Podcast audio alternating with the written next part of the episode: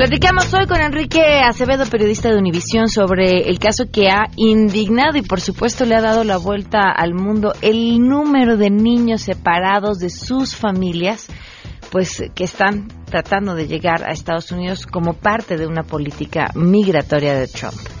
Poco más de 2.300 niños han sido separados de sus padres desde la implementación de la política conocida como tolerancia cero en los Estados Unidos. 22 de ellos son mexicanos, la mayoría han sido repatriados, según informó hoy el canciller Luis Videgaray.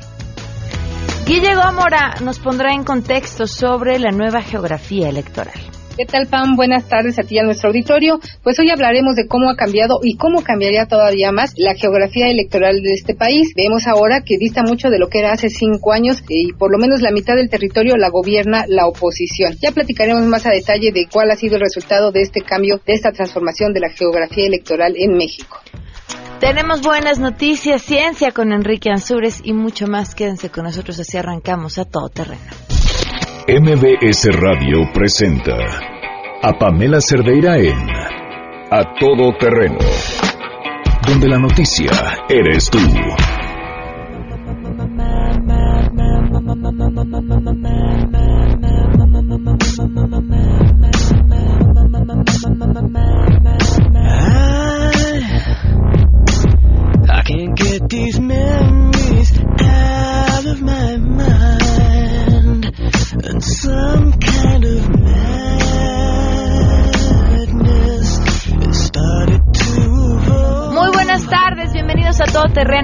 Por acompañarnos en este martes 19 de junio del 2018. Soy Pamela Cerdeira.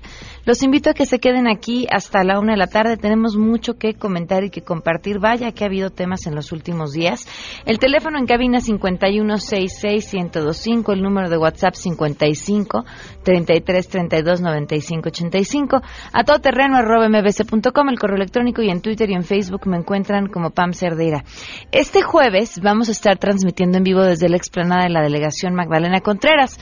Vamos a estar platicando con los candidatos a la alcaldía para que, bueno, estén al tanto, nos acompañen. Igual y llevaremos algunos regalos para el público que nos quiera acompañar por ahí y idealmente quienes viven o trabajan y pasan su día en la delegación Magdalena Contreras para que puedan aprovechar y preguntarles a los candidatos sobre sus planes de gobierno y el día de la elección, pues emitir un voto informado. Quiero felicitar a Juan Carlos Alarcón porque el día de hoy es su cumpleaños. Le mandamos un fuerte abrazo a nombre de todo el equipo de A Todo Terreno. La pregunta del día es qué opinan sobre la separación de familias de migrantes en la frontera de México con Estados Unidos que se ha convertido pues prácticamente en una política migratoria. Queremos conocer tu opinión. A Todo Terreno. ¿Qué opinas de la separación de familias que se está llevando a cabo en la frontera de Estados Unidos con México? Yo creo que es un problema muy preocupante y que tendría que atender directamente el gobierno federal de México, porque como tal ellos se supone que tienen que tener una protección del lado del consulado y es algo que no sucede. Entonces, no importa que ellos sean indocumentados, ellos tienen una nacionalidad y su país, por lo tanto, tiene que ver por ellos y respaldarlos, más que nada. Pienso que está mal que los separen y mucho más que los devuelvan con, con, un tiempo distinto. Creo que el presidente de Estados Unidos está equivocando al querer darle una lección a los inmigrantes de esa forma. Están pasando encima de sus derechos y eso aquí en México, en Estados Unidos, en China, en donde sea, eso es actuar de forma ilegal. No creo que esté legislado en, en, Estados Unidos, no creo que esté permitido hacer eso. Están dañando a una familia y están pasando por encima de sus derechos. Definitivamente siento que es muy inhumano separar familias que sobre todo ya están arraigadas por bastantes años. Las segundas generaciones son las que se quedan, pero las primeras quienes hicieron todo el esfuerzo de llegar, de establecerse, son quienes más sufren porque dejan lo más preciado, que son, son muchas veces sus hijos. Es muy desgarrador, espero pronto poder ver un arreglo a este tipo de situaciones que la verdad es desgarrador. Me parece increíble que estén separando a sus hijos de sus padres. Es algo que no podemos permitir es algo totalmente denigrante, ofensivo para toda la raza humana. Esto tiene que parar. Donald Trump no puede tener este tipo de acciones contra las personas Y considero que como humanos todos deberíamos de ponernos a este tipo de acciones, sea o no nuestro presidente. Es algo increíble que hemos llegado en la humanidad a hacer este tipo de acciones nuevamente como en el holocausto. Me parece un reflejo de esto y estoy totalmente en contra y espero podamos lograr hacer algo. A todo terreno. Ahí están sus respuestas. Muchísimas gracias eh, por sus comentarios. Hoy se cumplen nueve meses con 18 días del feminicidio de Victoria Pamela Salas Martínez.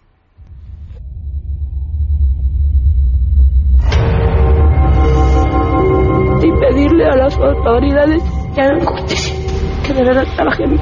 Ella no nos no, queremos respuesta. Victoria puede nada. Interesante que las familiares de las víctimas les tengan que pedir a las autoridades que hagan justicia y que trabajen, lo que pues tendrían que hacer porque es su razón de ser. Pero en este caso, como en muchos otros, van nueve meses con 18 días sin que la justicia parezca siquiera cercana. Vamos con la información. Saludo a mi compañero René Cruz. Los ombudsperson de México, Colombia, Ecuador, Guatemala y Honduras solicitaron a la Comisión Interamericana de Derechos Humanos que requiera al gobierno de los Estados Unidos interrumpir la separación de niños y adolescentes migrantes de sus familias y adoptar todas las medidas necesarias para proteger sus derechos a la integridad personal, la familia y la libertad en relación con los derechos de la niñez. Asimismo, externaron su preocupación por el cambio en la política migratoria de los Estados Unidos, que dejó de proteger el derecho a la unidad familiar y el interés superior de niñas, niños y adolescentes migrantes y decidió utilizar la separación de familias como una sanción para las personas que intentan migrar a dicho país. Al respecto, mencionaron que la postura del gobierno estadounidense es inhumana y representa un total desprecio por los derechos de niñez y adolescentes migrantes, así como por la especial necesidad de protección que tienen. Por su parte, Henrietta Afore, directora ejecutiva de UNICEF, destacó que la separación de familias no beneficia a nadie y menos a los niños que más sufren sus efectos. Por ello confió en que el interés superior de los niños refugiados y migrantes sea prioritario en la aplicación de los procedimientos y leyes de asilo de Estados Unidos y recordó que durante décadas el gobierno norteamericano y sus ciudadanos han apoyado los esfuerzos para ayudar a los niños refugiados, solicitantes de asilo y migrantes afectados por las crisis en todo el mundo, informó René Cruz González. La secretaria ejecutiva de la Comisión Económica para América Latina y el Caribe, la CEPAL, Alicia Bárcena, recalcó que en esta región del orbe la pobreza sigue teniendo cara de mujer y para cerrar las brechas de desigualdad que afectan en mayor medida a la población femenina es necesario desatar los nudos que favorecen estas condiciones. Al participar en el foro Forbes, Mujeres Poderosas, donde se le entregó un reconocimiento, Bárcena recalcó que la situación desfavorable de las mujeres latinoamericanas y mexicanas debe cambiar. Para esto es necesario que haya igualdad sustantiva y real, terminar con la división sexual, romper patrones culturales afianzados y pasar de la concentración del poder entre los varones a la democracia paritaria. Subrayó que en esta región del mundo lo que las mujeres aspiran a tener es tiempo y también autonomía económica, informó Angélica Melín.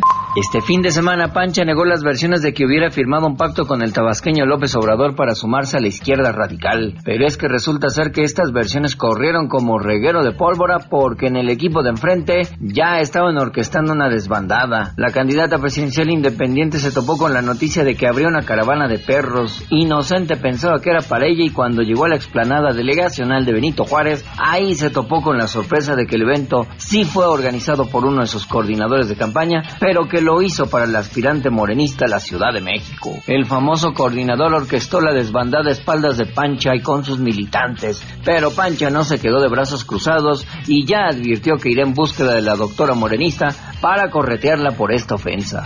Así es, gracias. La Confederación Nacional de Cámaras de Comercio, Servicios y Turismo espera que los mexicanos aficionados al fútbol durante la Copa Mundial de este año gasten más de 80 mil millones de pesos por diversos conceptos, entre los cuales se encuentran gastos en alimento, bebidas y botanas, así como pantallas de televisión, camisetas de la selección mexicana y bueno, el monto que van a gastar los 25 mil compatriotas que asistirán a la justa deportiva también están sumados en esta cantidad. La Concanaco que encabeza José Manuel López Campos señaló que el gasto por el evento mundialista se eroga desde antes del inicio de los Juegos por las promociones publicitarias y ofertas de establecimientos comerciales y no es una derrama generalizada ya que la captación de recursos favorece a empresas de algunos giros específicos. La Concanaco dijo que de acuerdo a algunas encuestas que se han realizado, los aficionados mexicanos al balompié gastarán en promedio mil pesos durante el mes que dura el Mundial en Rusia. Para MBS Noticias, Citlali Sáenz.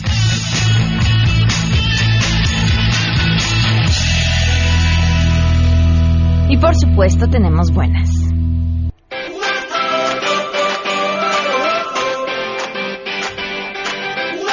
¿Qué historia nos traes en las buenas noticias de hoy? Adrián Jiménez, te escuchamos. Buenas tardes. Un quiste que pesaba más de 6 kilogramos fue extirpado con éxito por médicos del IMSS Prospera a una mujer en el Hospital Rural de Songolica, en Veracruz. El Seguro Social informó que el tumor alojado en el ovario de Tabita Sontegua, de 26 años de edad, ponía en riesgo su vida. De acuerdo con el IMSS, hace un año la joven originaria del municipio de Atlahuilco, ubicado en la zona serrana de Songolica, notó que su vientre empezaba a crecer. Sin embargo, no le dio importancia porque pensó que era colitis y fue hasta hace unas semanas que un fuerte dolor en la parte lateral del abdomen y una sensación de pesadez en las piernas la orillaron a solicitar atención médica. Un ultrasonido confirmó la presencia del quiste, por lo que se le realizó una cirugía. De acuerdo con Priscila Ruiz Perea, ginecóloga del Hospital Rural de Songolica, de no haber extirpado el quiste, la paciente seguiría con síntomas opresivos, se le dificultaría respirar, comer y realizar sus necesidades. Una vez que fue dada de alta, Tabita Sontegua, madre de dos niños, regresó a casa con su familia y lleva a cabo sus actividades con normalidad. Informó Adrián Jiménez.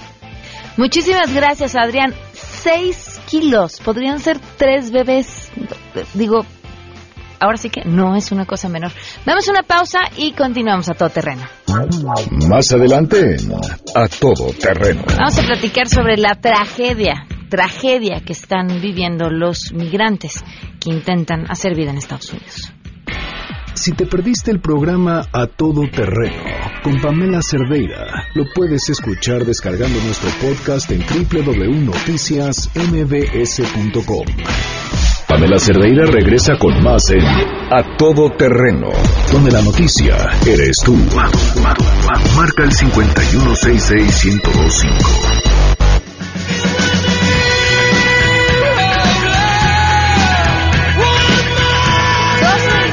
18 minutos, pues prácticamente como una política migratoria que buscaría disuadir a quienes eh, pretenden llegar a Estados Unidos para establecerse por las diferentes razones que todos ya bien conocemos, se ha aplicado la idea de pues separar a las familias y se ha convertido en una tragedia de dimensiones impresionantes. Se habla de 2.000 niños separados de sus hogares en un periodo de seis semanas, además de que no existe una mm, política o regulación adecuada para que después los padres puedan eh, reunirse con sus hijos y de entrada encontrarlos. Y en este periodo de tiempo estamos hablando de 2.000 niños. ¿En dónde están esos 2.000 niños? Las condiciones en las que se encuentran, las mismas capacidades de, mm, de los organismos para recibir a estos niños migrantes y, y- bueno, la tragedia humana que, que eso conlleva. Oscar Palacios tiene información sobre lo que dijo Luis Videgaray esta mañana. Te escuchamos, Oscar. Buenas tardes. ¿Qué tal, Pamela? Buenas tardes. Así es, pues justo el secretario de Relaciones Exteriores, Luis Videgaray Caso, expresó su más enérgica condena a esta separación de familias en la frontera de Estados Unidos, lo cual calificó como una acción cruel e inhumana y exhortó también al gobierno norteamericano a detener esta política migratoria. Justo hace unos momentos en conferencia de prensa, Luis Videgaray informó que de los 1.995 casos registrados, solo el 1% corresponde a menores mexicanos. Detendió en este sentido que se tiene el registro de 21 menores mexicanos que se encontraban en los albergues, de los cuales, bueno, pues solo siete continúan en estos lugares, aunque, bueno, especificó que estas cifras pueden cambiar conforme pase el tiempo. El canciller afirmó que México no promueve la migración ilegal, pero no puede ser indiferente, dijo, ante lo que está ocurriendo, por lo que desde el primer minuto comenzaron a tomarse las acciones necesarias, esto a través de la red consular en el vecino país del norte. Escuchemos. quiero, a nombre del gobierno y el pueblo de México, expresar nuestra más categórica y enérgica condena a una política cruel e inhumana. El gobierno de México, quiero ser claro, en ningún momento promueve la migración ilegal. Sin embargo, conforme a nuestros principios constitucionales y a nuestras convicciones, no podemos ser indiferentes ante un hecho que claramente representa una violación de los derechos humanos El canciller indicó que se ha pedido una mejor coordinación entre las agencias norteamericanas para mantener un registro de los menores que ingresan a los albergues, esto a fin de facilitar la reunificación con sus familias. De igual forma, llamó a la comunidad internacional y a los órganos internacionales a que expresen su condena por la política migratoria emprendida por el gobierno de Donald Trump y además informó que se mantiene comunicación con los gobiernos de Guatemala, Honduras y El Salvador que presentan el mayor número de casos de menores en estos albergues, con quienes dijo se ha acordado ya una reunión el próximo viernes en la Ciudad de México para dar seguimiento a este caso y establecer acciones conjuntas. Es el reporte, Pamela. Buenas tardes. Muchas gracias, muy buenas tardes. Además, esta política, pues prácticamente enarbolada dentro de un discurso humanitario, lo entrecomillo, lo humanitario,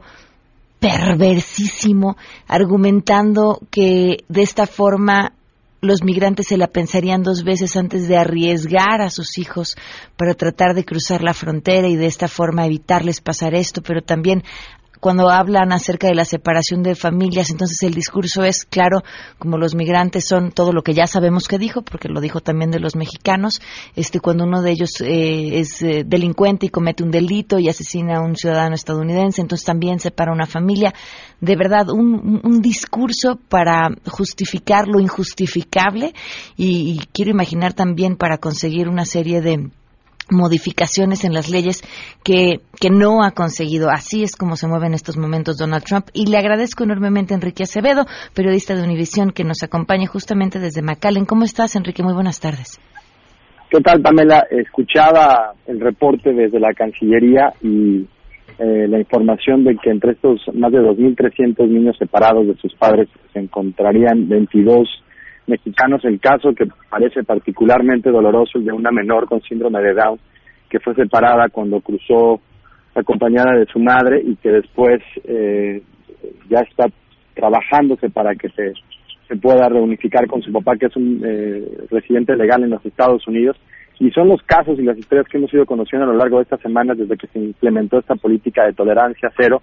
Las imágenes, eh, como la de una pequeña de poco menos de dos años de edad, que llora desconsolada mientras la patrulla fronteriza arresta a su madre, eh, las historias como la que acabo de, platicarte y los sonidos que escuchamos ahí en esta grabación que publica ProPublica y en el que podemos escuchar a menores en centros de procesamiento y de detención pedir eh, que les permitan ver a su papá, a su mamá, que les permitan hablar con algún familiar. Y eso es un poco lo que hemos ido conociendo a lo largo de los últimos días de esta semana eh, y que desafortunadamente parece seguiremos escuchando porque eh, el número de menores que son separados de sus familiares ha ido creciendo. En promedio empezamos por ahí de 40 menores por día, ahorita ya estamos cerca de 70. Eh, según la cifra más reciente que, dieron las autoridades estadounidenses, con el corte de caja del 9 de junio, y eh, pues con la construcción de estos eh, complejos, estas, eh, estos campamentos eh, en el desierto de Texas y en otros puntos del país, pues la capacidad del gobierno de Trump para detener a niños inmigrantes y para separar familias va a aumentar y por lo tanto eh, no es difícil pensar que, que, que las cifras se irán incrementando en los próximos días. Pero no se van a dar abasto, además. Bueno, ese es el punto, que ellos piensan que se manda un mensaje que va a disuadir a más familias a- a- a pensarse eh, cruzar sin documentos hacia los Estados Unidos. Pero ¿cuál es la alternativa? Parece que, que eso es lo que no acaban de entender las autoridades estadounidenses. La alternativa que enfrentan estas familias en Centroamérica pues es la violencia, muchas veces violencia generada por el narcotráfico, el narcotráfico que de alguna manera pues es una corresponsabilidad estadounidense en un país en donde todos los días 26 millones de personas consumen sustancias ilícitas y es el mercado más grande del mundo de droga. Eh, y, es esa violencia la que está expulsando a muchísimas de estas familias. Eh, la alternativa es permanecer ahí con tus hijos. Yo, yo tengo un bebé de 11 meses y si me preguntas qué estaría dispuesto a hacer por él, si eh, la- el panorama es el de violencia, el de pobreza, el de falta de oportunidad, el de injusticia, pues lo que fuera necesario. Eh, y que, que lleguen con esta esperanza y con este propósito a la frontera con Estados Unidos solamente para ser separados de manera cruel e inhumana, pues me parece un, un, eh, un- un, eh, una política, además de que no es efectiva, me parece una política, de nuevo, completamente injustificada, diría yo, Pamela. Y, y ese es eh, eh, eh, el sentimiento que se comparte dentro de los Estados Unidos y alrededor del mundo. El problema es que la administración Trump no parece dar señas de, de querer dar un paso atrás y al contrario, redoble esfuerzos para poder detener a más familias y separar a más, más niños de sus padres. Ahora, ¿cómo funciona el proceso? ¿Detienen a una familia y hacia dónde se dirige la mamá o el papá y cómo es llevado el niño y después qué camino siguen? Claro, mira, hasta hace muy poco tiempo los inmigrantes que eran detenidos en la frontera por ingresar sin autorización seguían un proceso en las cortes de inmigración, un proceso civil. Desde la implementación de tolerancia cero, eso cambió y se les presentan cargos criminales. Esto significa que una vez que ingresan al sistema criminal, los adultos no pueden estar en compañía de menores, según marca la ley, y en esa interpretación es en donde la administración Trump dice, bueno, es que estamos simplemente ejerciendo la ley. Sí, bueno, el problema es que hasta, hace poco, pues no se les consideraba criminales a todos los inmigrantes, incluso a los que se presentaban legalmente en una petición de asilo. Eh, esto se deriva de nuevo de esta política eh, eh, cero tolerancia y una vez que las familias llegan a los centros de procesamiento como este que le llaman la perrera en donde me encuentro hoy en McAllen y le llaman así por las jaulas en donde meten a los inmigrantes, muchos de ellos familias y en donde permanecen hasta 36 horas durmiendo en el piso en colchones en condiciones realmente deplorables. Eh, después de estos centros de procesamiento, ahí es donde separan a los niños con todo la- el trauma que eso genera en pequeñitos, en algunos casos de menos de cinco años. El, el caso del bebé más joven es de siete meses, que sabemos ha sido separado de su familia. Y en esa circunstancia, en esa circunstancia es- llegan los oficiales y les arrebatan a, a- a las mamás a sus bebés. Entonces, eh, pues, eso es un poco cómo funciona el proceso, ¿no? Una verdadera tragedia, pues. Y bueno, y Enrique, y, y políticamente, evidentemente desde Trump no, porque además eh, pa- para él estar en las primeras planas de los periódicos es además un apapacho a su ego, pero, pero sí en el Congreso y demás, ¿habrá intenciones a través de esta presión de que las cosas puedan cambiar o moverse? La apuesta política del presidente Trump y de su administración es que mientras se siga hablando de inmigración, él gana, porque esto, pues, digamos que, motiva a su base a seguir apoyándolo. Eh, la apuesta política es que no hay una respuesta a este canto de construir el muro, pero para muchos eh, esta idea de mantener a las familias unidas es esa respuesta a la política antiinmigrante de Trump. En el Congreso hay un par de iniciativas que se discuten, Pamela, una en la Cámara de Representantes, en donde no se incluye el lenguaje específicamente prohibiendo la separación familiar, y otra en el Senado en donde sí existe eh, una iniciativa de, de parte de Dianne Feinstein, la senadora por California, con el apoyo de 40 senadores, todavía no tiene suficiente para llevar la votación, pero en donde sí se prohibiría que cualquier agencia del gobierno estadounidense siga separando niños. La solución más rápida es que el presidente Trump tome una acción ejecutiva y una decisión para parar con esta política cruel, inhumana, injustificada, pero eh, de nuevo, eh, parece que el Congreso tendrá que actuar y con mayorías republicanas en ambas cámaras también se ve complicado. Increíble, pues estaremos atentos. Enrique, muchísimas gracias. Gracias, Pamela. Que estés muy bien. Enrique Acevedo, periodista de Univisión desde Macalén. Lo pueden seguir también en Twitter, arroba Enrique-Acevedo. Vamos a una pausa y volvemos.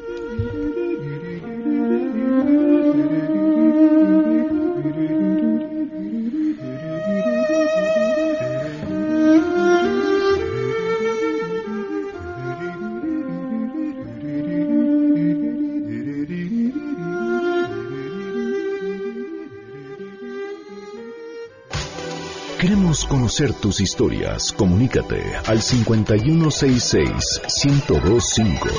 Pamela Cerdeira. A todo terreno. Donde la noticia eres tú. Volvemos.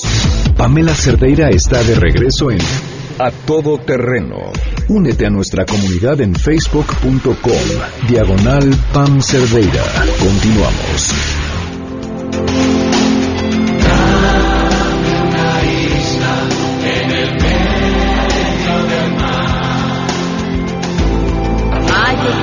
Más adecuada después de lo que acabamos de escuchar. Ay, súbele, Janine, nos vas a hacer llorar todos.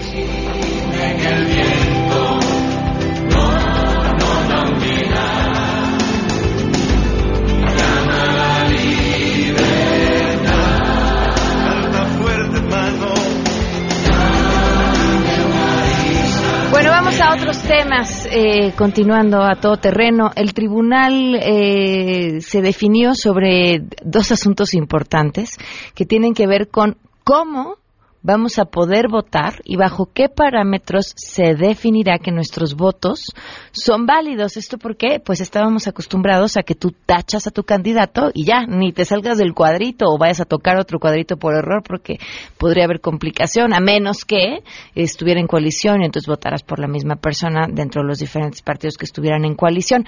Pero ahora, pero ahora las cosas cambian y, híjole, yo creo que esto va a estar complicadísimo de verdad para los funcionarios de casilla. René Cruz, te escuchamos. Buenas tardes. Pamela, amigos del auditorio, muy buenas tardes. Pues con cuatro votos a favor y dos en contra, el Tribunal Electoral del Poder Judicial de la Federación modificó el acuerdo del Instituto Nacional Electoral respecto a los efectos jurídicos de los votos que se pudieran emitir a favor de la ex candidata independiente a la presidencia de la República, Margarita Zavala, pues cuyo nombre pues aparece y va a aparecer en estas eh, boletas electorales que se utilizarán en la jornada del próximo primero de julio. Y en este sentido, la Sala Superior Pamela determinó que la candidatura de la ex primera dama perdió todos sus efectos jurídicos, razón por la cual los votos serían considerados como nulos y no como sufragios para candidatos sin registro. Por lo tanto, tendrán efectos legales para determinar la votación nacional emitida y para el recuento de sufragios en el caso de que la cantidad de votos nulos sea mayor que la diferencia entre los sufragios del primero y el segundo lugar. En caso, Pamela, de que el elector marque en la misma boleta la casilla de Zavala Gómez del Campo y de alguno de los otros candidatos presidenciales, el voto será para el aspirante que tiene el registro. Y en esta sesión, pues la presidenta del tribunal, Yanin Otalora Malatis, quien tuvo a su cargo este proyecto, eh, defendió de esta manera precisamente esta resolución. Vamos a escuchar. Y no se trata con esta opción de invisibilizar el voto a favor de esta candidata o su simple recuadro, sino establecer un sistema de darle vida y una utilización de un sentido al sufragio expresado por los ciudadanos el día de la jornada electoral, insistiendo una vez más que esta es una situación excepcional, que por la relevancia que tiene el ser eh, y lograr el registro de una candidatura independiente para la presidencia de la República no fue previsto en su momento ni por el legislador ni por la autoridad administrativa la posibilidad de una renuncia a dicha candidatura. Y al hablar en contra de este proyecto, el magistrado Felipe Fuentes Barrera argumentó que el INE tomó una decisión acertada al considerar que estos votos que se emitieran a favor de Margarita Zavala pues deberían de ser considerados como votos para candidatos no registrados, ya que era la opción que generaba un menor margen de error. Así lo dijo considero que el INE acertó al tomar la decisión de equiparar los votos emitidos a favor de Margarita Zavala al de un candidato no registrado, ya que era la opción que, por un lado, genera menor margen de error y por otro, la que respeta la voluntad política del elector. Esta opción maximiza, pienso yo, el principio de certeza que debe regir el proceso electoral, porque darle la calidad de candidata no registrada solo tiene como consecuencia contabilizar estos votos o apoyos como una cuestión meramente estadística. Y por otra parte, se privilegia la voluntad política del electorado, en tanto que los votos emitidos a favor de personas no registradas sí son válidas. Durante esta misma sesión, el Tribunal Electoral Pamela confirmó el acuerdo del INE para considerar como voto válido cuando el elector marque la boleta con el nombre, apellido o sobrenombre de los aspirantes. Y en este punto, el magistrado Felipe de la Mata subrayó que la validez del voto depende de la voluntad del elector y no de los acuerdos que se lleguen a tomar. Pamela, parte de lo ocurrido en esta sesión del Tribunal Electoral del Poder Judicial de la Federación. Muchísimas gracias, buenas tardes. Muy buenas tardes. Les digo, de verdad, el... el, el... Híjole. ¿Quién es uno para decirles cómo votar? Pero póngansela fácil a sus funcionarios de casilla. Así.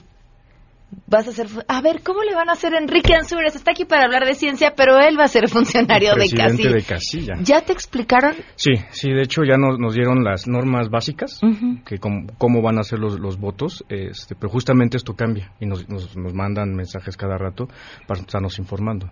Entonces, nos, es- escuchando esto, pues nos van a meter en un problema, ¿no? Porque tenemos que actualizarnos nuevamente con las nuevas decisiones que se tengan que Y tomar. ahora tienen que interpretar lo que el elector quiso decir. Y Exactamente. si queda claro que el elector quiso votar por No, y ese te ponen candidato. una serie de domis de qué es qué puede ser un voto, qué puede ser un voto nulo, qué, qué es lo que no aparece como voto. O sea, sí la, la, la tiene uno bastante difícil, la verdad. ¿eh? Era lo que quería preguntarte, porque uno lo ve desde aquí y digo, la van a tener bien Sí, complicada. tuvimos, Las tuvimos, tuvimos capacitación justamente, fueron cinco horas así seguiditas de, de estar llenando las las, este, las las actas, como deben de ser llenadas las actas y te meten en un problema porque luego cuando hay colisiones, cuando es un voto independiente, o sea, es real- realmente es muy muy complicado y si uno no se pone a estudiar esos manuales que te dan como cuatro o cinco libros que te tienes que echar. Entonces la gente, la gente que puede ser funcionario, pues empieza a darle un poquito de flojerita y va dejando las cosas. No hay mucha responsabilidad en ese sentido, aunque se supone que es esta obligación pues,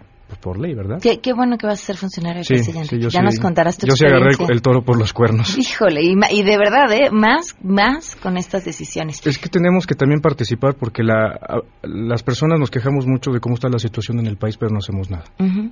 Tú por eso me has visto que también participo en el Congreso en algún tipo de, de propuestas, pero también está la parte, de- desde el punto de vista del ciudadano, ¿tú qué estás haciendo para cambiar el país? También no le podemos dejar toda la responsabilidad a los políticos, porque al final de cuentas, pues somos un, los políticos son un reflejo de nuestra sociedad. Entonces, yo creo que hay que cambiar como sociedad primero para poder mejorar como país. Sin duda. Enrique, ¿de qué nos vas a platicar? Ah, bueno, pues cambiando de tema radicalmente, pues hablando de ciencia, pues así al, al estilo de películas de ciencia ficción, la NASA dio a conocer una historia bastante este, interesante sobre un robot que anda ahí, un, un, este, un robotcito que se llama Opportunity, que ya lleva 15 años este, explorando el planeta rojo, el planeta Marte, y de hecho este, este robotcito dio muchas, este, muchas este, aportaciones sobre entender cómo Marte fue en su vida pasada y que realmente hubo océanos en este en este planeta rojo. Entonces actualmente se ve en una en una historia así de así de suspenso porque lo atacó una tormenta inmensa de, de- de polvo.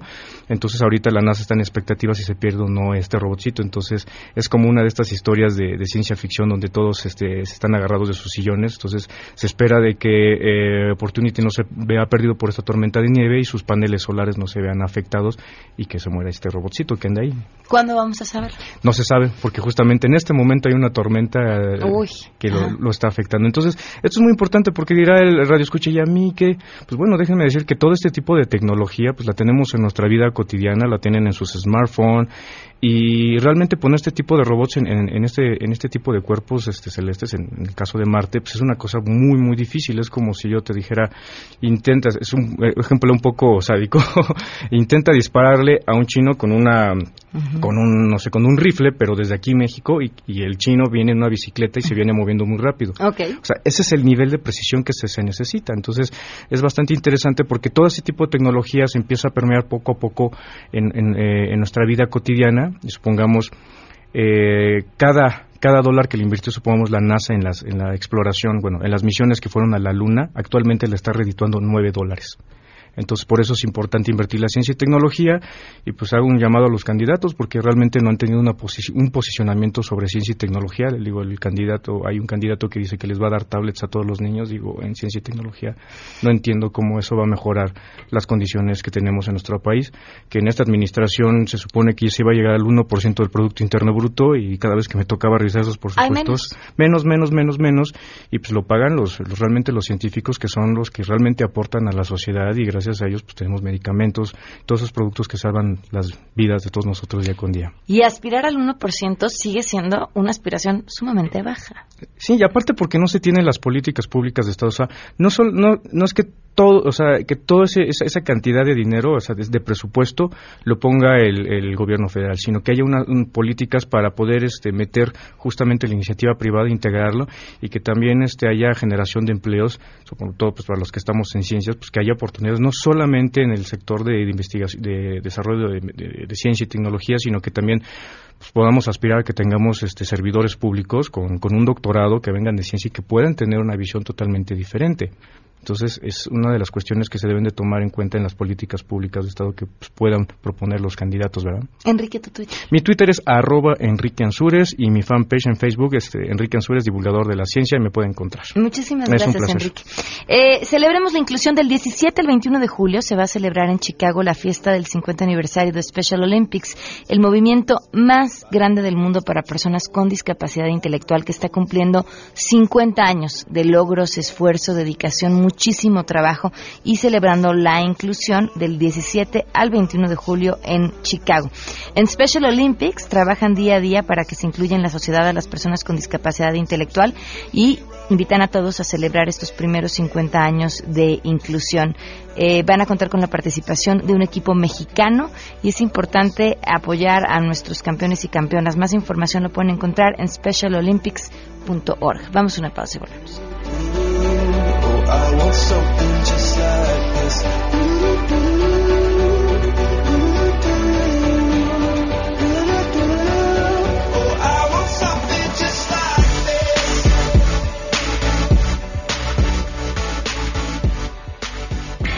Si te perdiste el programa A Todo Terreno con Pamela Cerdeira, lo puedes escuchar descargando nuestro podcast en www.noticiasmbs.com. Estamos de regreso. Síguenos en Twitter, arroba Pam Cerdeira, Todo Terreno, donde la noticia eres tú. Continuamos. En contexto. En contexto. Periodismo de opinión con Guillermina Gómora. A todo terreno. 12 con 48. Guille Gómara, qué gusto que estés con nosotros. Aquí estamos, Pam. Buenas tardes. Bien, bien, pues muy contenta y pues ya en la recta final de lo que será este proceso electoral que muchos decimos ya que se acabe, ¿no? Por favor. Que se acabe. Pero bueno, este proceso electoral, además de que eh, plantea pues eh, temas inéditos que ya hemos comentado acá, pues está también la, con la renovación de nueve gubernaturas una renovación que vendrá sin duda a, a, cambiar todavía más el mapa político geográficamente hablando de nuestro país. Hoy, mira, tenemos 16 estados gobernados por el PAN y el PRD, 14 que gobierna el PRI, uno que gobierna el Partido Verde Ecologista de México y el Independiente que dejó ahí encargado Jaime Rodríguez Calderón en lo que se acaba esta campaña presidencial. Okay. Estos cambios no son nuevos, recordemos que empezaron desde 1989 cuando Ernesto Rufa gana en el gobierno de Carlos Salinas de Gortari la primera gubernatura como un partido de oposición, el PAN, que este pues se la gana, se la gana a Carlos Salinas de Gortari, la gana Ernesto Rufo, entonces la alternancia en nuestro país ha venido siendo un proceso digamos gradual y le perdimos ya el miedo, porque pues había muchas teorías en esas épocas de que no hombre, si gana un partido de oposición y si llega un presidente de oposición, pues se nos cae el país, se va a armar una revolución, no ha pasado nada. Me parece que esto es un signo de la transformación, de la evolución política, de la conciencia que los mexicanos hemos tomado del rumbo que le queremos dar a nuestra democracia. Entonces, en consecuencia, el próximo 1 de julio, en nueve estados, habrá de haber también esta renovación. Algunos, pues seguramente pagarán las facturas de sus malos gobiernos, como son, me parece a mí, Jalisco, uh -huh. Morelos, donde la inseguridad, en Guanajuato, donde la inseguridad ha crecido de manera permanente. Hijo, pero, pero Morelos.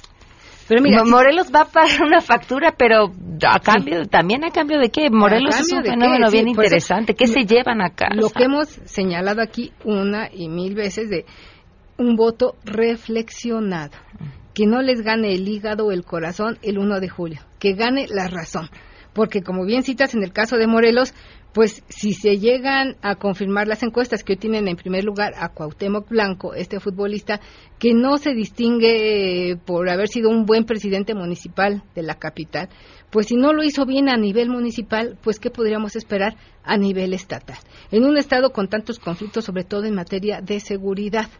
Entonces ahí habría que razonar muy bien qué es lo que quieren los morelenses. Si ya tuvieron tres años de un mal gobierno en, la, en el municipio, pues si quieren seis años de un mal gobierno en, a nivel estatal. Digo, el que está ahora no ha sido el mejor, que es Graco Ramírez. Y yo citaba estos ejemplos porque, mira, a veces se etiqueta y se dice, es un gobierno priista y por eso son malos gobiernos. No, el gobierno del PRD es el de Morelos. Uh -huh. En Guanajuato tenemos un gobierno panista y Guanajuato está, está perdido terrible. también en la inseguridad. las muertes, las desapariciones. Este bastión azul hoy registra números no rojos, púrpuras en materia de inseguridad. Y tenemos el estado de Jalisco que está también gobernado por un prista. Entonces, ahí, pues yo creo que también se rompe con este mito de que los gobiernos de X etiqueta son malos y por eso este pues están como están estas entidades. No, no no no corresponde a la entidad, sino a la persona que llega a gobernar. Y es la evaluación que nosotros debemos de hacer el próximo 1 de julio, insisto, para ejercer nuestro voto. ¿Cómo crees que, que, tanto crees que cambie el, mapa en este Yo creo que se va a transformar eh, de manera radical y muchos de estos gobiernos los va a ganar Morena porque les va a beneficiar seguramente esta ola que genere Andrés Manuel, gane o no gane la presidencia de la República. Seguramente Andrés Manuel generará una cantidad de votos que favorecerá a todos los candidatos de los diferentes eh, cargos que están en juego, desde presidentes municipales hasta gobernadores. En Chiapas, por ejemplo, se dice que después de esta rebelión que hubo de los verdes, pues el gobernador que está actualmente, Manuel Velasco, apoya veladamente, aunque ven alianza, aunque se rompió esta alianza con el PRI y él llegó por una alianza con el PRI, pues está apoyando al candidato de Morena. Entonces, Chiapas seguramente pasará a ser de color guinda dejará de ser verde y se pintará de guinda. Luego tenemos a eh, Yucatán, donde sale Rolando Zapata, y ahí hay una fuerte lucha entre el PRI y el PAN, pero con eh, pisándole los pies muy de cerca Morena también, con un expanista además porque Guacho que iba por el PAN no la quisieron dar, se la dieron a otro candidato y ahora este candidato que fue eh, relegado por los panistas, pues le pisa los pies muy fuertes y va por Morena. Okay. Luego tienes Tabasco, que seguramente, sin lugar a dudas, después de esta declinación que hizo el candidato del Verde y una serie de factores que se han modificado ahí, también se pintará de guinda. Y ahí está Arturo Núñez, pues que es un perredista que pues navega con la bandera amarilla, pero de corazón guinda. Luego tenemos Veracruz, donde ahí la pelea está muy cerrada entre el hijo de Miguel Ángel Yunes Linares y eh, Cuitláhuac. Cuitláhuac Sandoval, que es el candidato de Morena que perdió frente al papá y que ahora compite de nueva cuenta contra el hijo, que es Miguel Ángel Jones Márquez, exalcalde de Boca del Río, al que se le reconocen ahí que hizo un buen gobierno cuando fue alcalde y ahí está muy cerrada. Yo esta la dejaría de pronóstico reservado. Okay. Luego tenemos en eh, Guanajuato que actualmente la gobierna Miguel Márquez. Es un bastión azul muy importante donde por lo menos en la última elección le generó al PAN más de un millón de votos pero los resultados que está entregando, Miguel Márquez por lo que toca inseguridad, porque ha generado mucha inversión en la zona de Celaya, de Silao, de León, ha generado mucha inversión, ha crecido mucho Guanajuato económicamente, pero también la inseguridad está terrible. Terrible. Entonces ahí eh, me parece que la pelea estaría entre el candidato del PAN y del PRI. Okay. Morena aparece en un tercer lugar, pero bueno, digo, no hay enemigo pequeño, como dice el arte de la guerra. Luego tenemos Jalisco. Aquí está Enrique Alfaro, que es actualmente el alcalde de Guadalajara, que seguramente va por Movimiento Ciudadano, no hicieron alianza en el frente, pero bueno, él también ha señalado ya sus rescamores de que Morena pudiera ganarle, pero me parece que él va muy firme para ganar y suceder a Aristóteles Sandoval. Finalmente, tenemos, bueno, no, tenemos a la Ciudad de México, donde la pelea está muy cerrada entre dos mujeres. Sí. Claudia Sheinbaum. ¿Muy cerrada? Bueno, hay ciertos um, margen de diferencia, pero me parece que ya a la hora de operar las dos estructuras que se conocen muy bien y que son lo mismo. Eh, es, ese es justamente el tema, claro, porque pues vienen del mismo lugar. Son, sí, la, el ADN es el mismo y es el PRD, aunque hoy vistan de guinda, son de origen perredista y ellos saben cómo mueven sus estructuras. Entonces yo por eso digo que aunque haya 10 o más puntos de diferencia en lo que toca a las encuestas... Le das chance a Alejandra Barrales. Le doy chance a Alejandra Barrales por la operación que harán tanto panistas y perredistas. Okay. Y Movimiento Ciudadano. Morelos ya lo platicamos, seguramente ahí pues va a ganar Cuauhtémoc Blanco. Cuauhtémoc Blanco. Bueno, Graco Ramírez tendrá que irse del país, supongo. Bueno, no, le quedará de otra. En Puebla también la pelea está muy cerrada, ¿eh? Entre Luis Miguel Barbosa y la esposa eh, de em, Rafael Moreno Valle. Está muy cerrada. Híjole, pues va a estar interesante. Habrá que hacer las apuestas. Aquí también tenemos que hacer una quiniela como la del Mundial. Órale, me parece. bien. todas pierdo, pero a todas le entro, pero, no problema. Pero yo insisto, de fondo está el tema del el cambio de la geografía política y el miedo que ya se perdió a la alternancia y la fuerza de nuestro voto ahí está el fondo de esta transformación del mapa político mexicano. Guille, tu columna. Mi columna pues tiene que ver con este tema de la recta final. La he titulado Hacia la recta final, certezas o sorpresas. Nosotros decidimos, ¿eh? La consultan en www.diarioimagen.net y mañana en su tinta. Muchísimas gracias, Guille. Gracias. Vamos a una pausa y nos vamos. Bueno, ya nos vamos, pero los voy a dejar una pausa y se quedan después en mesa para todos. No sin antes recordarle, así como dijo Guille, pues que el voto es importante y que este primero de julio la mejor defensa es la información. En la Ciudad de México pueden consultar la trayectoria de quienes aspiran a ocupar un cargo en el gobierno en www.ism.mx. Métanse, vale la pena que, que le den una vuelta y encuentren toda la información.